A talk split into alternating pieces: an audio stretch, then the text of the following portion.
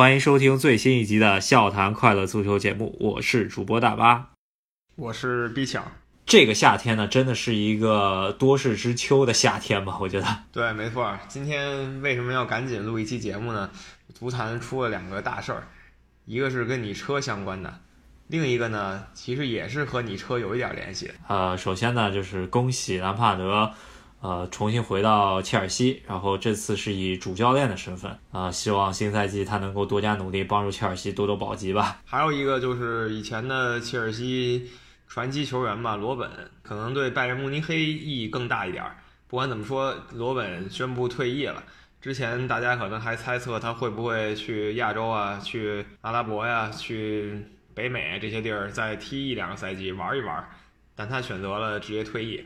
当初他做采访的时候就说，在没有竞争力的时候，不太想到亚洲来淘金。他觉得对于足球是一个比较呃亵渎的一件事情。但是跟他相反，就是最近青岛黄海宣布签约了亚图雷啊，亚图雷跟他有过类似的呃言论，就是说不为了钱去踢球。然而这个真香是吧？非常典型的这个非洲球员，毕竟不光他们家了，可能他们村儿。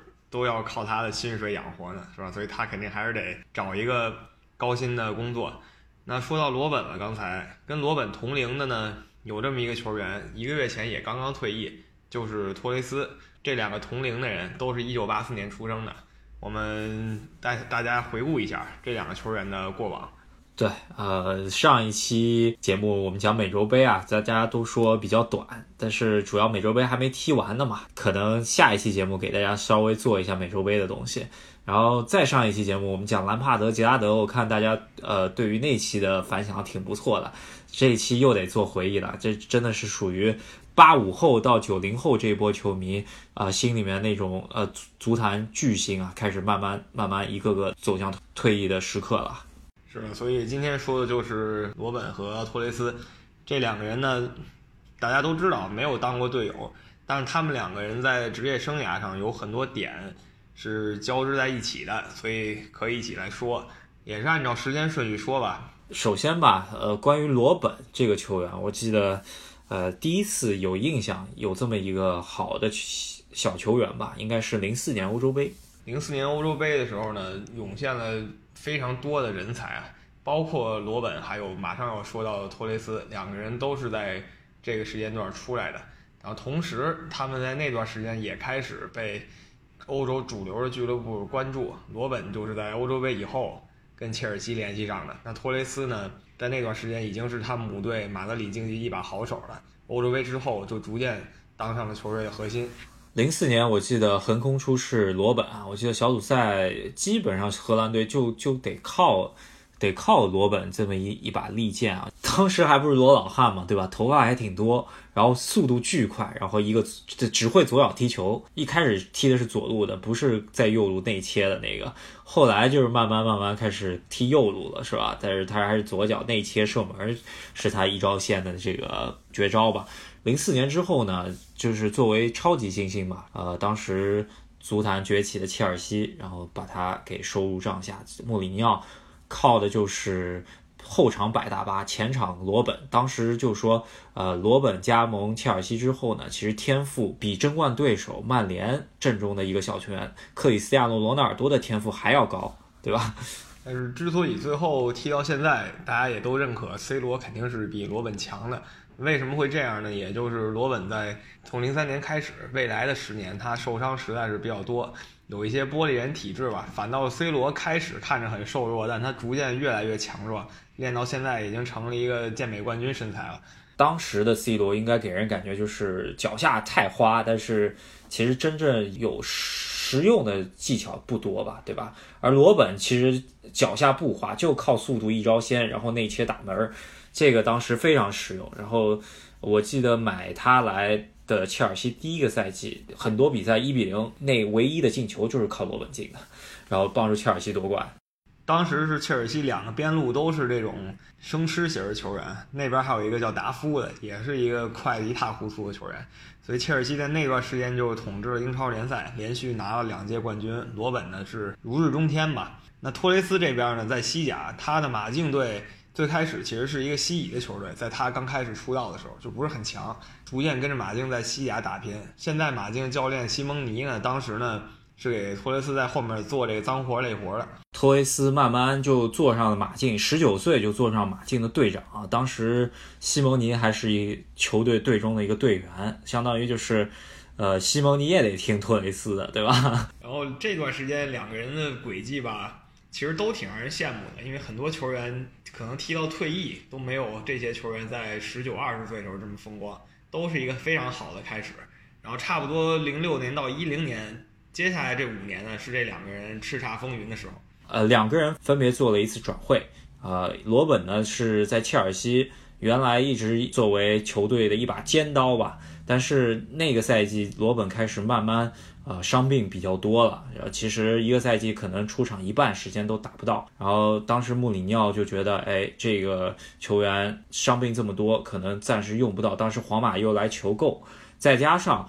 那个赛季的欧冠淘汰赛对阵利物浦，罗本有一个在点球大战把点球没踢进，然后可能穆里尼奥也心存呃有点仇恨吧，然后把他就给三千五百万高身价给卖了，奠定了一个基调啊，就是如皇马跟巴塞罗那那段时间就开始发现，我可以经常从英超的四强球队里挖人，于是就有后来一系列的这些跟罗本一起走的呢，就有亨利。后来呢，利物浦的阿隆索呀，曼联的 C 罗，这些人都是布罗本和亨利的后尘。我只想补充一句，就是说，在库尔图瓦之前呢，切尔西除了罗本以外，没有说自己主力就直接被挖走的，而且罗本也是甘愿，就是因为伤病原因把他卖掉的。所以在库尔图瓦之前呢，切尔西并没有说主力核心被强挖挖走的历史吧？是这样的。那这段时间呢，也都参加了2006年的世界杯，当然都成为了配角，因为那届世界杯的主角嘛，如果只选一个人的话，肯定是齐达内。其实还是属于呃，可能呃七五后到八呃八零年左右的这一波球星的谢幕演出吧。而呃，作为八四八五刚刚出道这些球员，还算是较年轻的球员，所以说他们其实还主要演的是配角。对，但是这两个人呢，也都打出了未来巨星的潜质，都在比赛里有过进球。托雷斯呢，也找到了他在国家队未来五到六年一直搭档的这个比利亚。零六年呢，在西班牙是小组出线，然后被法国淘汰。托雷斯呢是进了三个球，应该是属于西班牙队的一个新星，然后是西班牙队队内的射手王吧。罗本这边呢，我记得印象中间应该也是小组赛非常厉害，我记得他也是个人帮荷兰队。进了两个球吧，然后应该是小组顺利出线之后呢，跟葡萄牙踢了一场那种呃零比零那种拖拖了非常久的零比零，然后互相吃红黄牌红牌红黄牌满天飞的这么一场比赛，然后最最终被葡萄牙淘汰之后呢，荷荷兰足球开始慢慢起来了。那段时间荷兰的几个后来的大牌罗本呀、斯内德、范佩西。都开始崭露头角了，所以到了零六零七的时候，这些人就已经是各个球队的主力了。那罗本和斯内德那时候都逐渐来到了皇马，然后范佩西也在阿森纳都是强队。然后利物浦这边呢，打破利物浦记录的买了一个托雷斯，从马德里竞技挖过来，也是打破了这个切尔西在欧洲转会市场上多年的垄断。因为之前几年一直是切尔西出最高价钱买一个球员，就是转会标王嘛，大家所谓的，直到。零七零八赛季，贝尼特斯狠下心来说：“我再也不买那种价格一般，然后就彩票型球员了，我就花钱砸一个真正可以的，砸了重金买了一个托雷斯，也是那个赛季的欧洲标王。当然，你不能跟现在比了，现在那些球员的零头可能是当时托雷斯的转会费。零七零八呃赛季的托雷斯，然后我们也看到了，就是在现在，我估计怎么也得七千万八千万，怎么也。”得比卢卡库强。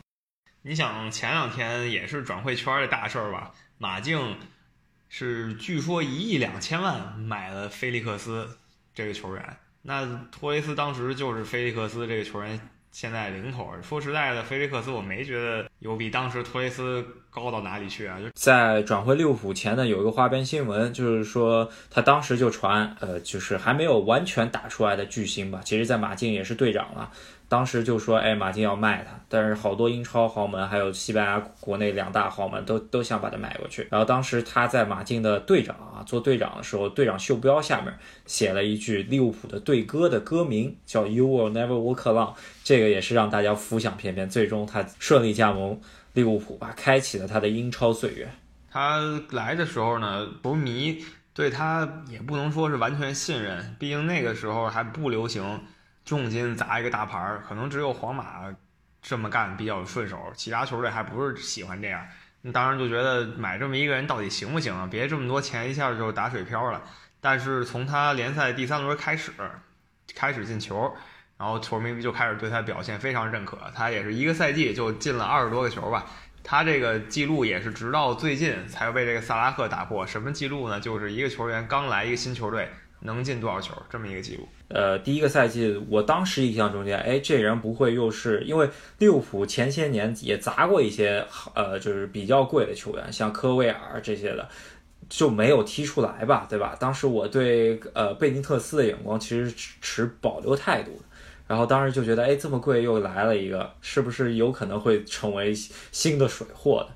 但是直到了第三轮，呃，前前两轮他都没进球，到第三轮对切尔西，就是我当时自己的主队踢的时候，他搞了一个大新闻，是吧？然后对本哈伊姆完爆了，本哈伊姆挥了一切赫一个小角度，然后进了一个球，当时基本上是处于强强对话，进了第一个球。而从此也写下了他在英超联赛总共待过的两个队伍之间的这不可不说的这么一段姻缘吧。对，就他从那个时候开始呢，就展现了一个天才射手的实力。但问题就在于他这一点其实跟罗本是挺像的，他出勤率其实挺低。第一个赛季出场在联赛嘛，一个联赛一年有三十八场比赛，他能上三十多场，这个是一个正常中锋应该有的水平。但从第二个赛季开始，他就再也没出场过二十五次以上了，基本就是二十三四场啊。这一个赛季基本就这样，伤伤停停。很多关键比赛的时候呢，他上不了，甚至呢，有的时候连他替补都上不了，就只能让他打封闭上，就是让球员透支体力吧。说白了就是。对，第一个赛季上三十三场，进了二十四球，呃，主要。因为那年英超呢有几个弱队，有我记得有那德比郡，有那个呃米德尔斯堡，他都给他刷过数据，一场进三个。然后我记得呃对德比郡应该是两主客场两场，总共进了六个吧，对吧？第二赛季呢可能出场也少了，进球数也少了。可是零八零九赛季，我觉得应该属于托雷斯在利物浦踢的最好的一个赛季。不光是他的个人能力已经非常炉火纯青了。他呢也是找到了最合适的俱乐部搭档，就是位置提到他身后的杰拉德。杰拉德当时可以算是这个影子前锋了，在贝因特斯的治下，后面呢还有马斯切拉诺、阿隆索这样的球员保护，这样的球员传球，他又有库伊特这种能干脏活累活的工兵给他搭档，所以他在俱乐部踢的是如鱼得水。那个赛季打出非常多精彩进球，零八零九。对，零八零九也是我们之前回忆兰帕德、杰拉德也给大家讲过一个非常经典的这么一个赛季。然后，呃，零八零九年呢，他首首先呢是对阵切尔西，在联赛，我记得是最后三分钟吧，进了两个球，一个头球，一个门前的垫射。然后零八零九年呢，又是淘汰赛碰着皇马，然后把皇马打得狗吃屎啊！那一场四比零，我们记得提杰拉德的时候也提过那场比赛，他也进过一个非常厉害的进球。然后零八零九后面的基调就是利物浦和曼联争冠嘛，对吧？然后利物浦基本上属于跟曼联差两场球吧，我印象。然后当时就碰碰到强强对话双红会，然后那场比赛我。应该是属于我个人觉得托雷斯在利物浦生涯的最佳呃表现。那场比赛值得一提的就是贝因特斯的打法吧。他作为一个西班牙教练，那一场呢居然用了非常英式的直接打法。他面对的可是英式教练弗格森，是吧？他那一场其实很简单，守门员直接一脚找中锋，就是找托雷斯。然后托雷斯呢还真不负众望，就跟这维迪奇直接来了个一对一，把这维迪奇给爆了。也开启了他抱维迪奇的模式，从此以后，这维迪奇对他好像就有阴影了。大家如果了解的话，也知道当时这个维迪奇说白了就是现在英超赛场上这个范戴克的水平，应该是最强的中后卫，没有问题的。但是老被托雷斯给打爆。对维迪奇之后，我记得他受接受采访还嘴挺硬，就说他呃，别人问他你对过最强的前锋是谁，然后他说绝对不是托雷斯，他自己也狡辩一下，他说是德罗巴。呃，但是不管怎么说，就算他认为德罗巴更强，但是给他阴影最多的肯定是托雷斯了。那段时间就是连续几场，维迪奇总是在跟利物浦的比赛里，因为托雷斯的原因拿红牌。然后大家都戏称嘛，就是维迪奇那时候是红牌帽子戏法，因为他在跟别的球队踢的时候都很稳健，但一面对托雷斯的时候就开始表现差强人意。然后零八零九呢，过一场四比四的欧冠淘汰赛对切尔西，呃，那场非常经典。在四比四之前的前一回合，切尔西和利物浦打成三比一吧，因为是切尔西的客场进了三个。那个一个进球其实是托雷斯进的，所以你也可以看到，托雷斯对阵切尔西一共到现在为止起码进了快五个球了，之后又经常进，基本上属于是利物浦对阵切尔西，基本上每场球他都能进球，也是切尔西的苦主了。那段时间也留下了托雷斯在利物浦公认的最经典进球，就是有一个面对布莱克本，托雷斯在球门的右侧，就是他的右手边，直接不停球打了一个球门左死角。这个球也成为托雷斯最经典的一个利物浦进球，也是利物浦球迷公认的一个经典进球。在这之后，那我记得在赛季快收尾的时候，呃，有过一场补赛吧，因为欧冠赛程紧密啊，我记得是一场英超补赛，对阵呃，应该是在安菲尔德跟阿森纳踢那场比赛。可能托雷斯不是主角啊，那场比赛是阿尔沙文是主角，最终踢了一个技惊四座的四比四。但是托雷斯那场比赛其实表现也非常漂亮。那场比赛是阿尔沙文一个人的个人秀吧？你觉得他这一辈子有两次可以吹，一次是吹零八年欧洲杯，还一次就是吹这场英超四比四。他阿尔沙文的阿森纳其实是失败的，但对这一场来说肯定是十分的表现。然后利物浦也是最后靠库伊特勉强才打成四比四，否则就变成阿尔沙文的独奏会了，基本就是这样。呃，这场比赛也是那些年啊英超球迷心目中很精彩的一场 比赛。呃，托雷斯其实也进球了嘛，对吧？那场比赛，这个就是托雷斯最高光的两个赛季。那看罗本那边，他那时候是在皇马，他在皇马时候其实不差，他在皇马时候拿到了一个西甲冠军，但是呢。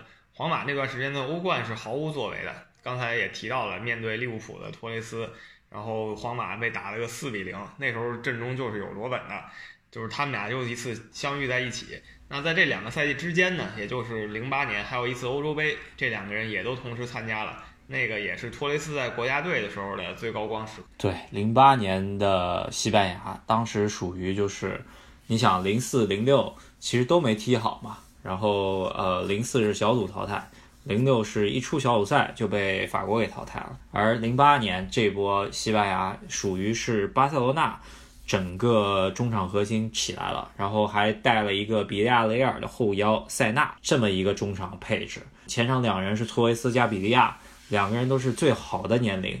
呃，虽然托雷斯其实进球效率不高，但是呢，在小组赛以及前面的淘汰赛中间，比利亚的效率非常好。那一届比利亚真的踢得非常好，然后托雷斯为什么大家印象中间零八年是托雷斯的欧洲杯最强的时刻？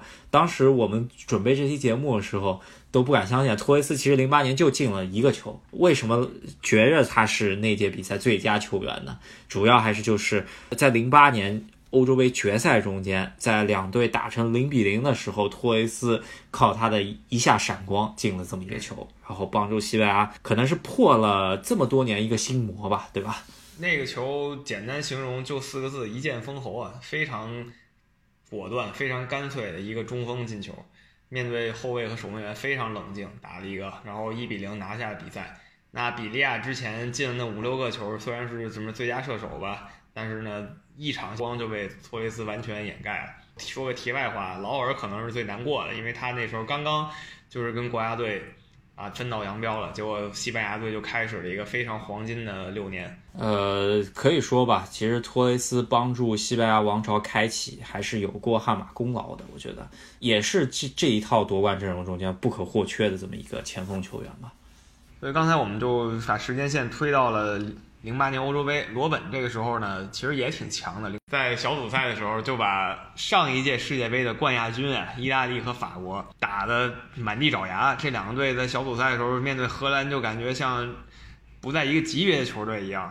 就当然有人就说荷兰这样状态是不是出太早了？呀？小组赛老踢这么好，到了淘汰赛别崩盘。结果有人这么说还真严重了，他到了淘汰赛以后面对的是小黑马俄罗斯。那小黑马俄罗斯的教练正好还是他们老熟人了，他们自己人希丁克。就这一场比赛踢完以后，俄罗斯成就了阿尔沙文，成为了那届的大黑马，把荷兰给淘汰了。回想一下我们刚刚说的那前三届比赛吧，都是说荷兰队小组赛特别厉害，罗本一个人可以单骑闯关，然后进好多球，然后一到淘汰赛他就有点状态出的太早，然后就萎了。这样子的踢法是连续三届，所以说荷兰足球内部呢也是找到，就是说我们不要踢华丽足球，我们要开始改功利足球。所以欧洲杯的时候呢，大概就是这样，托雷斯达到了顶峰，罗本呢也还不错吧，但还没到他的巅峰。然后再往后一个赛季，就是我们刚才俱乐部层面上说到零九赛季，零九一零的时候，因为利物浦之前也在几个节目里讲过了，卖掉了阿隆索啊这样的球员，导致利物浦有一个。断崖式的下滑，然后托雷斯本人在那个赛季呢也是伤病不断，出场呢也是二十场左右就已经了不得了。那罗本呢那个时候呢去到了新球队，就是拜仁慕尼黑，从此开始了他德甲十年的征程啊。所以两个人在那段时间呢，呃有一个在俱乐部层面上的转折。托雷斯是急转直下，罗本呢是开启了真正属于自己的时代。但是重点还是在于再转过年来的一零年世界杯，他们两个人代表的球队呢最终会走在了决赛里。啊，对。呃，当时应该西班牙还是小组赛主要靠的还是比利亚，而且当时西班牙变阵吧，这当时呃瓜迪奥拉的那套无锋阵型比较流行，所以说真的中锋，呃，在西班牙当时的队内的地位其实很很尴尬，其实也是呃托雷斯经常是替补上场，然后比利亚一个影锋自己突前头，然后在小组赛其实踢的都很一般。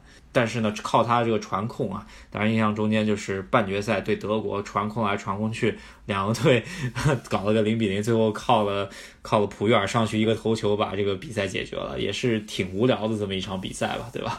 那届西班牙一开始印象很多人吹嘛，说零八年的欧洲杯冠军，世界杯好歹来个四强吧，就一出场输给瑞士，然后当时所有人都感觉眼都瞎了，是吧？这西班牙怎么这样？但是马上痛定思痛，再反过来就一路赢到底了。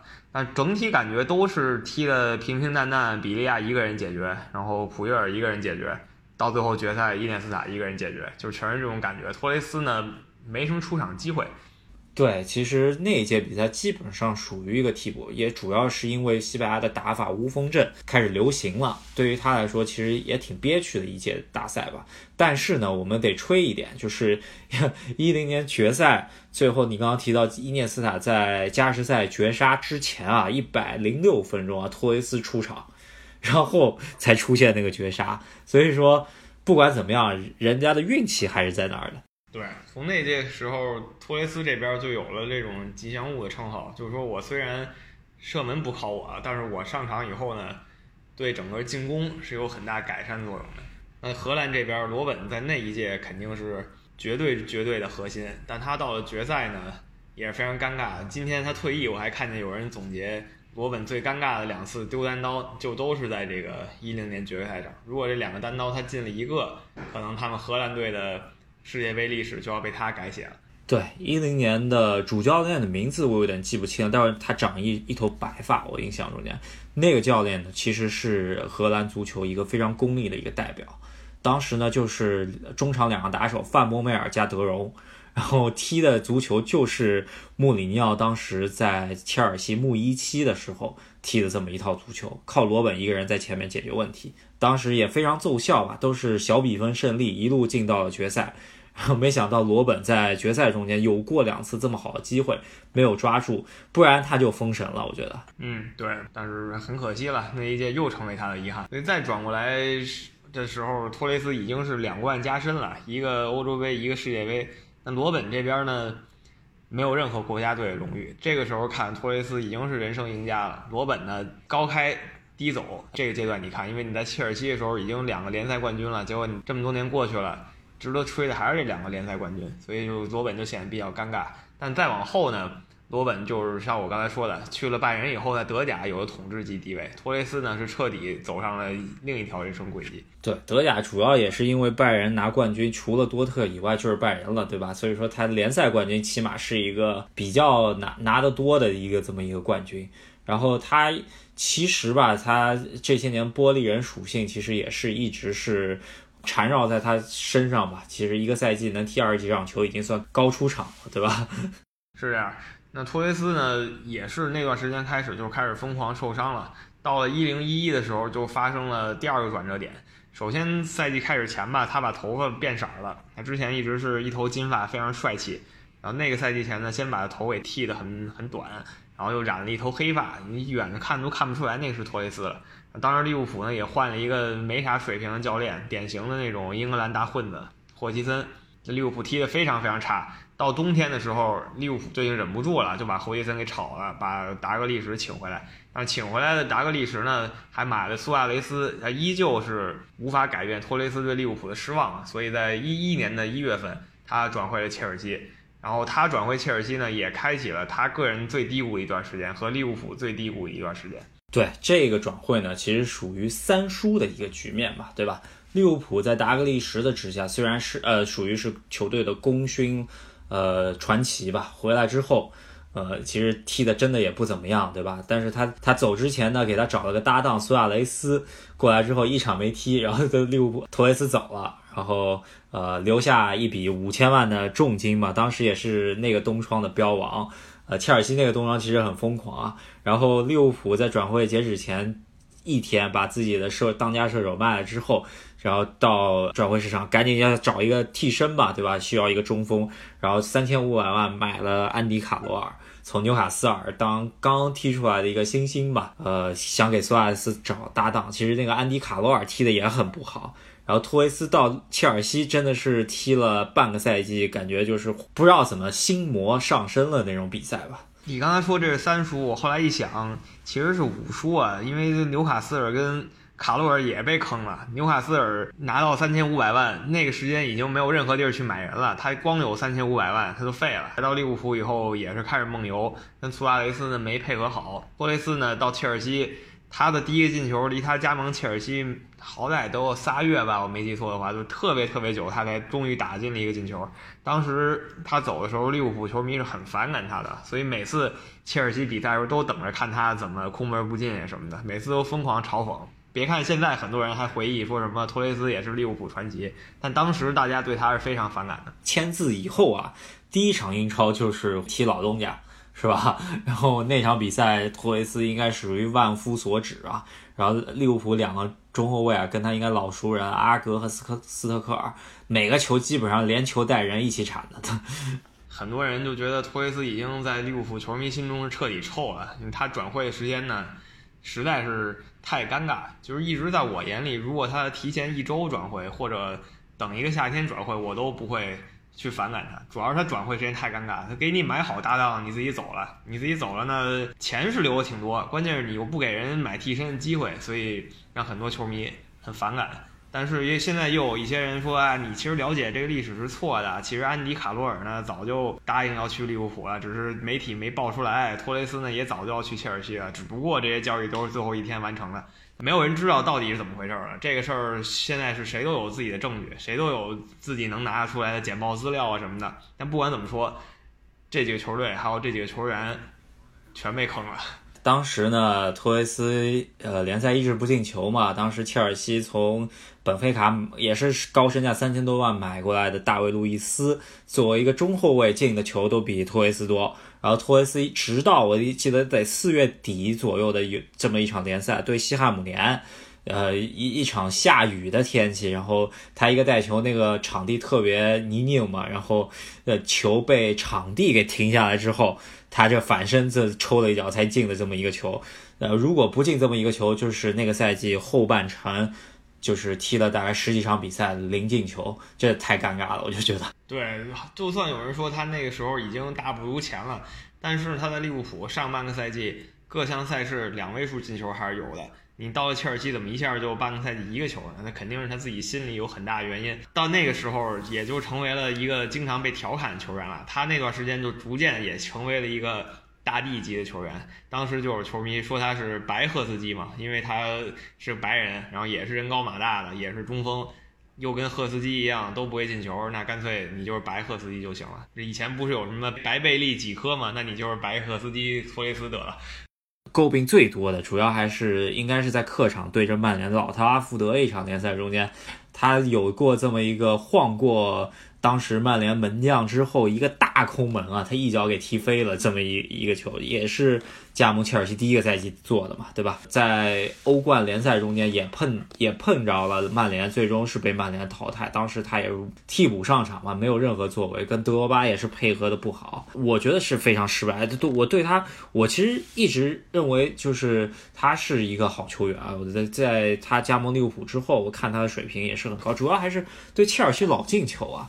然后一来切尔西之后不进球了，这真的是非常奇怪。所以就那段时间，就像我刚刚说的嘛，他这个老踢不好，球迷就把他当成那种搞笑人物来对待了。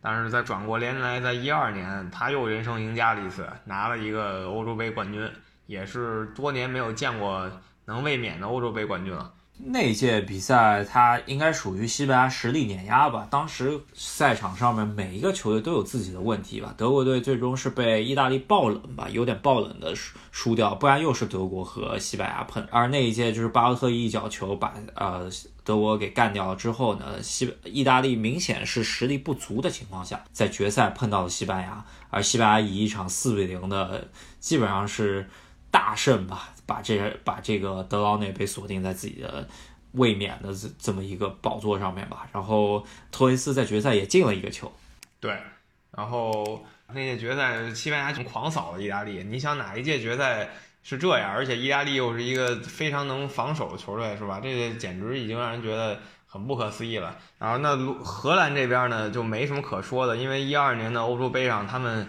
小组赛被打爆了，三战全输了，零分，直接就淘汰了，没啥可说的。一二年欧洲杯呢，其实也是预示着荷兰足球有那么一点青黄不接的呃这么预兆了吧，对吧？当时除了荷兰三冠侠之外，啊这一波球员之后，感觉后面的人有点接不太上来了，对吧？而西班牙这边井喷式的出人才啊，那边什么。呃，阿斯皮利奎塔这些球员都也慢慢接上来了，所以看到西班牙水平啊。当时一零年世界杯决赛两个对手啊，就可以看到这已经实力已经有所变化了。那一年对于罗本和托雷斯这两个人来说，还有一件大事儿，就是两个人在欧冠决赛的时候遇到了。托雷斯呢的切尔西最终是赢了罗本的拜仁慕尼黑，拜仁慕尼黑很尴尬了，他是在主场丢掉了冠军，而且罗本面对主场球迷。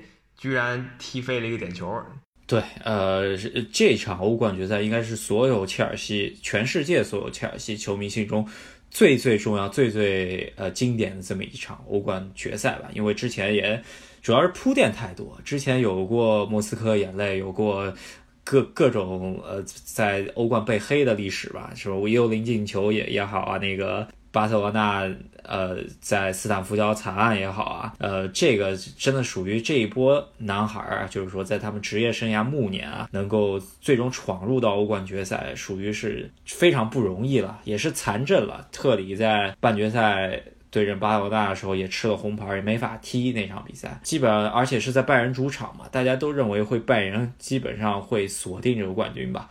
然后没想到实力较弱的这一方啊，真的是靠意志品质啊！特别是在加时赛的时候，德罗巴回防到自己禁区里头，是吧？在呃禁区里头把里贝里过人的时候给绊了一下，他其实不是踢后卫的嘛，对吧？绊一下造成了一个点球，居然被切赫给抱住了。所以说，罗本的那个时候又成为了千夫所指，成为了失利的罪魁祸首吧，或者最大的罪人。托雷斯呢？在那场比赛没有什么抢眼的表现，但是他对于切尔西能进决赛是功不可没的。他在半决赛的时候回到西班牙，面对了切尔西非常就是有仇恨的巴塞罗那队吧，他打入了锁定胜局的一球，让切尔西确定能进决赛。所以托雷斯在那段时间有一个小小的回光返照的意思。当时呢，应该就是切尔西全线退守做打大巴嘛，因为知道巴塞罗那肯定要全线拉出来嘛。然后德罗巴一开始是踢左后卫。然后呃德罗巴没劲儿了，实在拼不下来了，当时就换了一个中锋上去对位，换德罗巴踢左后卫，然后当时就是托雷斯，然后那个进球呢也是一个解围，然后当时踢左后卫托雷斯呃突然想起哎我也会踢前锋，然后上去 呃把那个解围球接下来之后单刀过了巴尔德斯，把这球给推进了，然后也是呃把这场比赛的呃悬念给杀死了吧。呃，也是属于托雷斯在切尔西生涯可能是最重要的一个球。那个时候，托雷斯已经是他职业生涯非常低谷的时候，有这么一个球，很多人就觉得托雷斯可能借此机会就回来了。但事实一看也没有啊，因为他后来在切尔西也确实待不下去了，就被租到了 AC 米兰。AC 米兰当时有个戏称他是球员养老院嘛，但托雷斯去的时候甚至还不到三十岁。所以很多人就说，这托雷斯年纪轻轻的时候就已经开始去 AC 米兰混合同了。其实真的是非常可惜，托雷斯在切尔西的这四个赛季吧，全部都是进球数没有上双啊，全是个位数。然后其实有一阵踢的还不错，然后踢的不错之后又有伤病。呃，都很多人都就诟病啊，就是在零八零九呃零九一零的时候呢，贝尼特斯要争冠啊，当时让托雷斯经常打封闭上场，然后使他的这么一个体呃体能也好啊，身体条件也好啊，都提前透支了，所以到切尔西也是伤病不断，但是切尔西当时老板阿布也是非常喜欢他，给他配的配套买了很多人啊，就是。走脚下技术的一些中场球员，比如说说马塔是他国家队队友，奥斯卡也好啊，还有那个当时贝纳永跟他在利物浦的时候搭档，然后还有就是呃梅德莱斯也是跟他在利物浦时候搭档，可是就是踢不好，所以导致托雷斯那段时间就彻底沦为了那种不会进球的前锋吧，其实让人挺唏嘘的，所以就转战到了米兰，在米兰也没留下什么。精彩时刻啊！本来以为他去意甲可能改变一下风格对他有好处，结果发现也没啥帮助，所以他就逐渐的淡出了主流视野。然后那段时间呢，就来到了罗本和托雷斯最后一届大赛了，就是二零一四年世界杯。这个也很有意思，这两个球队一上来就在小组赛碰到了，就非常命运的捉弄啊！这上届的冠亚军，这届一一开始小组赛就遇见了，本来以为是非常精彩的一场大战。结果一上来，荷兰把这个西班牙踢了五比一。对，荷兰又回到了之前的节奏嘛。小组赛就是非常强，在千万不能在小组赛碰到荷兰，对吧？当时罗本也是一个人风驰电掣吧，拉莫斯拉都拉不住，是吧？就那进的那个球，真的是非常可怕。当时的罗本状态肯定是比托雷斯强太多了。比赛还有一个非常经典的镜头，就是范佩西吧，来了一个鲤鱼跃龙门的姿势，来了这么一个头球。也是成为了一个很精彩的进球了。反正小组赛踢到最后，西班牙已经知道自己没戏了，就给托雷斯和比利亚这些功勋球员全上啊，看看能踢怎么样。反倒三比零赢了澳大利亚一场，但依旧是小组没出线。当时就有人诟病博斯克嘛，当时为啥不上托雷斯、比利亚？在最后一场也体现出来，托雷斯进了个球嘛，对吧？一四年世界杯也是上次我们讨论杰拉德·兰帕德。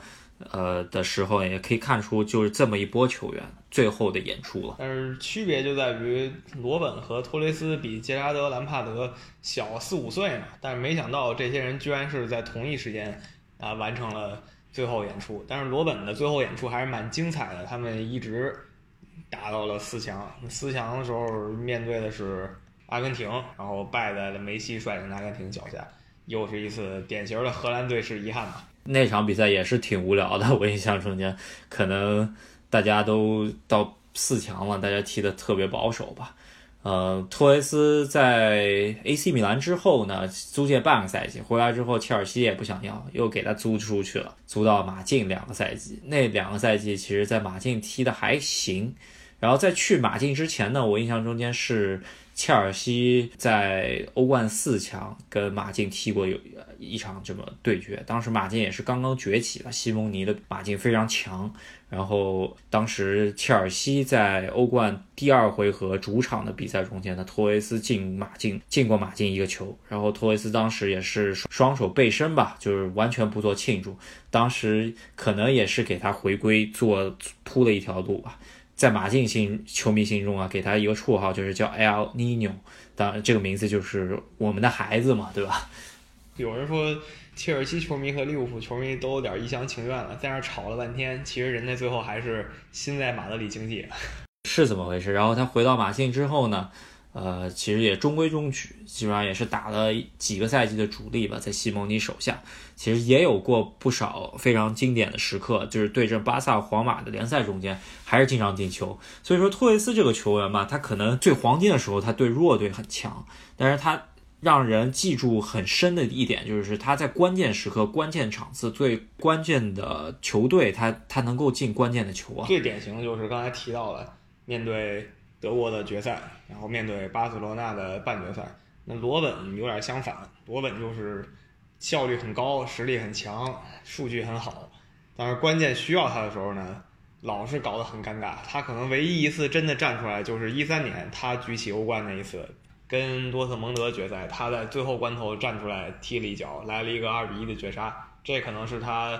最经典的一幕吧，也是说罗本还是有大心脏的一个证明。对，呃，可能也是唯一一次啊。但是在那次绝杀之前呢，他也是个人也是浪费了特别多的机会，呃，差点就没把拜仁球迷给气死。对于他来说吧，可能早期啊都拿他以跟 C 罗去对比，而在后期来说，其实他的突破能力是真的很强。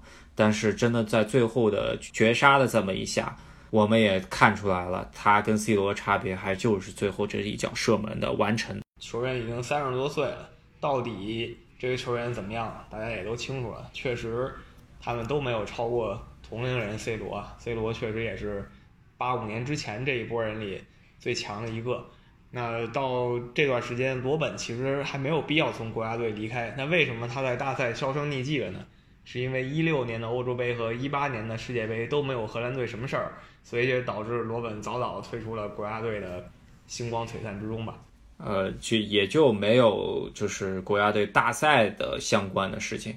而在一六一八，渐渐西班牙这么多球星开始涌现吧，九零后出来了，莫拉塔也取代了托雷斯的位置，呃，基本上托雷斯也跟西班牙。国家队说拜拜了。在这之后呢，托雷斯在马竞踢了几个赛季，其实也还不错的时候，他宣布呢自己加盟了日本球队，呃，鸟西沙岩吧。就听起来很像游戏中的技能啊。反正这个球队名字我第一次听的时候是这样。但他到了日本球队还是不行，说明他这整个人就可能真的是到了职业生涯最最最最后期了。他在日本球队呢，本来以为可能是。虐虐菜还是可以的吧，结果进球也是不多，平平淡淡的结束了。对，最近在宣布退役之后，反而进了两个球啊，可以想象啊，可能托雷斯他的职业生涯还有不到几场球吧，好好珍惜他最后一些比赛。我也会稍微看一下他的退役前最后一场职业比赛吧，虽然是日本比赛啊。罗本呢这边他已经退役了，也没有任何比赛可以看了，也是上个赛季在拜仁应该是最后一场联赛是他自己的。呃，最后一场职业比赛，当时他也是踢了。嗯，其实挺可惜的，这两个人啊，都是早期就已经被披上了巨星的这么一个光环吧。踢出来，我觉得托雷斯的奖杯应该是比罗本多太多了。而罗本呢，但是呃，他在很多比赛中间，呃，给人的印象还是非常深的。特别后期吧，罗老汉这个没头发的这么一个形象，还是呃给人印象非常深的。如果你比数量的话，两个人的奖杯可能差不多。毕竟罗本在德国拿了那么多国内冠军，但是分量的话，罗本是远远不敌托雷斯的。罗本在奖荣誉方面，可能唯一比托雷斯高一筹的就是罗本联赛冠军有三个国家的，收集到英格兰、西班牙和德国的。托雷斯呢，辗转了这么多球队，居然没拿过联赛冠军，这可能是他这个人生赢家唯一的遗憾。职业生涯履历也很像，像你说的，都是早早的就成为了巨星坯子。然后二十五岁左右的时候呢，也确实是巨星，但是都受了挺多的伤病，导致没能把职业生涯延长太久。其实如果两个人保持的好的话，去年世界杯还是应该有他们两个的。但没想到啊一四年就已经是他们的绝唱了。当 C 罗还站在战场上的时候，他们其实完全可以作为一个替补球员进进入到国家队的阵容中间。一个呢，就是托雷斯遇到了西班牙这么井喷人才的这么几年吧，他估计做不上。还有一个就是荷兰队虽然没有人才，但是进不去了，他带不带不进去了，对吧？对，所以就各有各的难处。所以这么一看的话，C 罗确实是一个很了不起的球员。因为葡萄牙按理说人才没有西班牙多，呃，巨星呢也没有这两个队多，但是呢，C 罗一个人总是能把葡萄牙。带到一个不错的地方，确实很了不起。葡萄牙每次进世界杯的时候呢，也是需要，就是不是小组第一出线，然后需要去打附加赛，然后几次附加赛中间，C 罗都有非常突出的表现，能够帮助呃球队过关，最终能保住世界杯的参赛资格吧。而荷兰队最终输给瑞典也好啊，也可以看到罗本最终是没有帮助荷呃国家队去实现这个目标。但荷兰现在也。咱们欧国人也看到了，荷兰的足球已经回来了，差了大概六年左右的这么一个空窗期吧。然后现在，荷兰足球明年应该是欧洲杯非常有力的争夺者。对，明年的话，欧洲杯几大强队吧，法国不用说了，是绝对的强队。然后荷兰和葡萄牙也都不错，西班牙呢也还行，德国看看能不能反弹吧。反正明年欧洲杯应该会很精彩的。还有英格兰也是想大有作为一番吧。对，明年的欧洲杯可能让我会想起零八年的欧洲杯吧，那届百花齐放的欧洲杯。希望扩军二十四个球队以后呢，不能把比比赛质量期待也提高一下。的，给人感觉，呃，从零八年之后吧，呃，一二一六的欧洲杯其实给人感觉质量都很一般。洲际杯赛扩军是一个很让人。烦恼的事情，因为导致无聊的比赛越来越多了。破军可能是让那些参加的球队更爽一点，但像这些像中国队这种永远参加不了的球队，我只想看个热闹，那热闹真是越来越少了。啊，还有一个就是欧洲杯的小组赛呢，前三都能够晋级了，那就让小组赛可能逊色很多了，对吧？像荷兰这种小组赛之王，可能就没有那么多精彩的时刻让我们去欣赏了。